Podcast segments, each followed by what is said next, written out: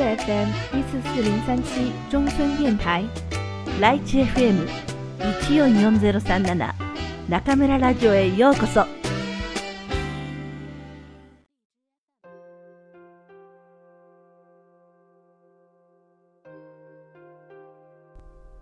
悩まない心を作る人生講義タオイズムの教えを現代に生かすアメリカ比較文学者カールトンカレッジ教授チーグアン・ジャオ著日中翻訳学院町田明役第六章無不意道は無意と無不意の間にある無意を通して無不意を実現しよう。タオイズムは消極的な哲学ではなく、むしろ冒険を進める。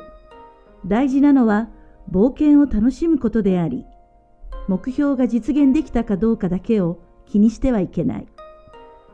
道は永遠に無意であれど、どんな事物もその働きによらないものはない。道常に無意にして、しかもなさざるはなし。王侯がもしそれを保つことができるなら、万物はおのずと彼に感化されるだろう。万物がおのずと感化されながら、もし欲望が生じた時には、私は無名の白によってそれを鎮めるだろう。無名の白も欲望を断つだけのこと。欲望を断って平成になるならば、世界は自然に安定するだろう。道徳教第37章。学問をしていれば、日一日と増えていく。道に従っていれば、日一日と減っていく。減らしに減らしていくと、ついに無意に至る。無意とはいうものの、どんな事柄もそれの働きである。無意にして、しかもなさざるはなし。天下を統治するには常に無理をしてはいけない。もし無理をしてやれば天下を統治する資格はない。道徳教第48章本書の無意の章の中で道徳教第48章について話したことを覚えているだろうか実は話はもう少し複雑なのだ。これらの章の中で、老子は無意と無不意という言葉を同時に使っている。伝統的な解釈では、無不意は全てをやり尽くすという意味で、無意の結果であり、もし何もしなければ全てのことはうまくいくと老子は言っているのだと考えられてきた。しかし、老子は無意と無不意の間に、あるという字を使っている。中国語のあるというのは、しかし、あるいはしかもという意味だが、その結果という意味ではない。つまり、無意と無不意の間に因果関係はない。2500年も前に老子が発した無意と無不意の発想は、単に我々の考えを変えてしまうだけでなく、我々が生活の中で演じる役割も変えてしまう。我々は無意によってあらゆることが自然に実現されるのを待っている消極的な存在ではなく、無意と無不意を共に実践する。自らの人生の主体となるのだ。道は無意と無不意の間にある。無意を通して無不意を実現しよう。道は自然に従っている。だから人は道に従えば自然に反するようなことをするはずがない。無不意をよく理解するため、物理の確定性原理を参考にしてみよう。スティーブン・ホーキング博士は言う。宇宙のエネルギー総量はゼロだ。宇宙内の物質は正のエネルギーによってできており、引力によって皆互いに引っ張り合っている。一方、引力場には負のエネルギーがあり、この負のエネルギーはちょうど同じだけの正のエネルギーを打ち消すので、宇宙のエネルギー総量はゼロとなる。ゼロの2倍はゼロである。正の物質エネルギーと負の引力エネルギーは同時に倍増するので、このエネルギーのバランスが壊れることはない。宇宙が膨張してその体積を倍増させていくとき、正の物質エネルギーも負の引力エネルギーも倍増するので、全体のエネルギー総量はゼロのままである。これはまさにアラン・グース氏の言う無料ランチなんてないってみんな言うけど、宇宙はまさに究極の無料ランチだ。また、老子が万物はうちに陰と陽の二つの対立する力を含み、陰と陽は気の中で統一されているというのも同じことである。生と負は打ち消し合うが、無意と無不意の境界は確定性原理のようにぼんやりしている。不確定性原理によれば、人は粒子の正確な位置と速度を同時に知ることはできない。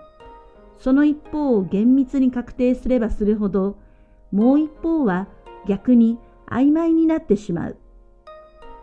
絶対の無や絶対の否定は存在しない。無の中に有があり、有の中に無がある。絶対の無意もまた存在しない。なすとなさずの境目、無意と無不意の境目はぼんやりしている。我々は無意と無不意の間、有用と無用の間を旅するのだ。創始に次のような物語がある。創始が山の中を歩いていると、青々と枝葉を茂らせた巨木を見つけた。その木はどの木こりにも切り倒されることがなかったので、宗師は木こりにその訳を尋ねた。木こりは答えた。使い物にならないからさ。宗師は言った。使い物にならないおかげで、この木は寿命を全うすることができるね。宗師は山を降り、友人の家を訪ねた。友人は大層喜び、使用人にガチョウを殺してご馳走するように言いつけた。使用人は言った。1羽は泣くガチョウ、もう1羽は泣かないガチョウ。どちらにしますか？友人は答えた。泣かない方にしよう。翌日、弟子は宗師に尋ねた。先日見た木は役に立たないおかげで寿命を全うすることができました。でも今回は役に立たない方のガチョウが殺されてしまいました。有用と無用。先生はどちらが良いと思いますか？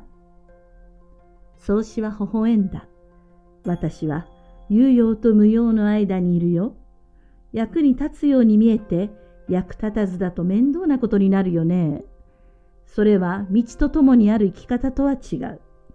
褒められることもなく、けなされることもなく、ある時は竜、そしてある時は蛇。時とともに移り変わり、一つのことにとらわれることがない。ある時は上へ、ある時は下へ。調和しているかどうかで判断しよう。万物の外ともに流れ漂い、物事をありのままに捉え、何かにとらわれなければ煩わしいことなど何もない。すでに述べたように、無意とは弱くおとなしいものである。しかし、一旦その時が来れば、ためらうことなく立ち上がろう。それは、あくまで一時的なものと認識した上で、これが無意と無不意の間ということだ。人生には成功もあれば失敗もある。しかし、物事の流れに順応すれば何も恐れる必要はない。最後にはきっとうまくいく。なぜなら人は宇宙の一部なのだから。戦車でローマに凱旋した将軍を民衆は通りの両脇で歓喜して出迎えた。しかし将軍はお付きの者に自分のすぐそばで、振り返ってみろ。お前もただの人。いつかは死ぬだけだ。とラテン語で囁かせていた。不確定性原理によると、生活上の多くの事柄はコントロールできない。宇宙をコントロールすることはできないから、我々は無意でいる。そしてまた、宇宙をコントロールすることができないからこそ、我々は無不意を純粋に楽しむことができる。地球は回転しているが、人はそれを感じることができない。我々は無意であり無不意だ。寺院建築に例えるなら、我々の生活は無意と無不意という2本の柱に支えられており、どちらか一方の柱も欠かすことはできない。今日は無意にして、明日は無不意にしよう、などということはできない。我々の生活は無意と無不意の曖昧な境界線上にある。まるでコンピューターが0と1の間を行き来するように、無意と無不意の間を行き来する。無意と無不意の間にわざわざ障壁を作り、その間を行き来するのは難しいと考えるのは不確定性原理に反する。因果関係というのは見た目ほど単純ではない。無意も無不意も結果は同じだ。宇宙のすべてはいずれ終わりを迎える。すでに述べたように、負の引力はちょうど同じだけの正のエネルギーを打ち消すから、宇宙のエネルギー総量はゼロだ。たとえ人が目標を達成しようとも、その結果を自分のものにすることはできないし、その結果は自分の結果と全く同じではないだろう。期待はしばしば裏切られ、やるだけのことはやったとしても、すべての努力は自然の流れとともに消えてしまう。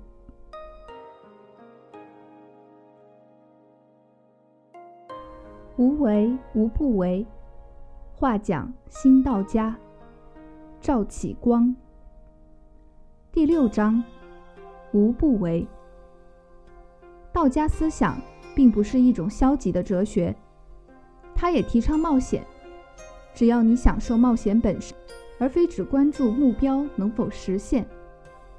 古曰：道常无为而无不为。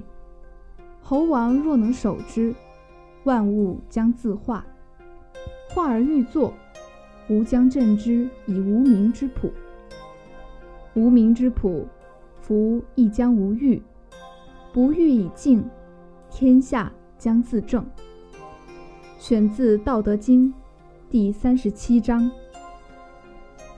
为学日益，为道日损，损之又损，以至于无为。无为而无不为。取天下常以无事，及其有事，不足以取天下。选自《道德经》第四十八章。还记得我们在“无为”一章中讲到的《道德经》第四十八章吗？无为其实就是这么简单。这些章节中，老子反复使用“无为”和“无不为”。无不为。被理解为成就了所有的事情，是无为的结果。就像老子说的：“如果顺其自然，所有的事情都会做好。”然而，老子在无为和无不为之间用了一个“而”字。在汉语中，“而”可以理解为“但是”或者“和”，却不可以理解为“因此”。所以，无为和无不为不是因果关系。老子两千五百年前传递给我们的重要思想“无为”和“无不为”，不仅改变了我们的理念，也改变了我们在生活中扮演的角色。我们不是消极存在，等待着所有的事情通过无为自然实现。相反，我们是生活的主体，要把无为和无不为都应用起来，即无为也无不为。无为和为中隐藏着道，我们通过无为来实现无不为。因为人遵循道，道又基于自然，所以我们不应当做任何违背自然的事情。想理解无不为，就想想物理学的总能量理论吧。斯蒂文·霍金认为，宇宙的总能量是零。宇宙的物质是由正能量构成的。然而，所有物质都有引力互相吸引，引力场具有负能量，这个负的引力正好抵消了正能量，所以宇宙的总能量为零。零的两倍，人为零。宇宙可以同时将其正的物质能和负的引力能加倍，而不破坏其能量的守恒。当宇宙膨胀体积加倍时，正物质能和负引力能都加倍，总能量保持为零。正如顾斯所说的：“都说没有免费午餐这件事，但是宇宙是最彻底的免费午餐。”这正是老子说的：“万物负阴抱阳。”充气以为和。虽然正负抵消、无为和无不为的界限是模糊的，根据不确定性原理，人们永远不能同时准确知道粒子的位置和速度。对其中一个知道的越精确，则对另一个就知道的越不准确。绝对的无和绝对的否定是不存在的。无中存有，有中生无。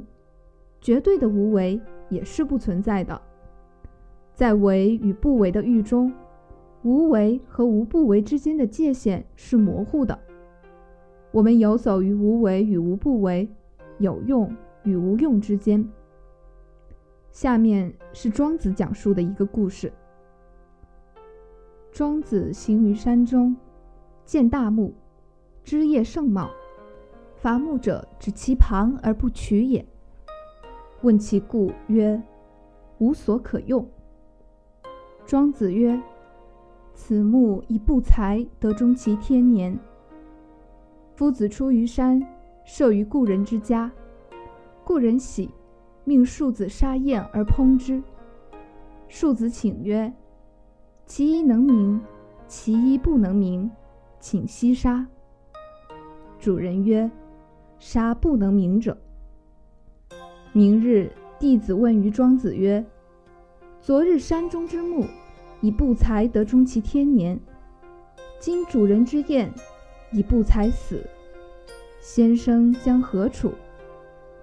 庄子笑曰：“周将处乎才与不才之间。才与不才之间，似之而非也，故未免乎类。若夫成道德而弗有，则不然。”无欲无资，一龙一蛇，与时俱化，而无肯专为。一上一下，以和为量？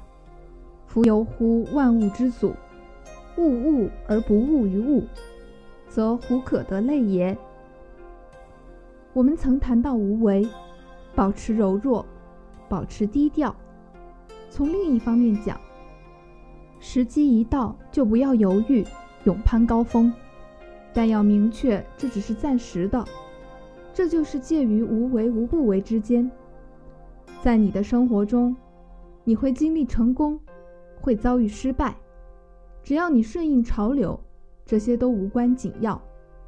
你的目的终究会实现，因为你是宇宙的一部分。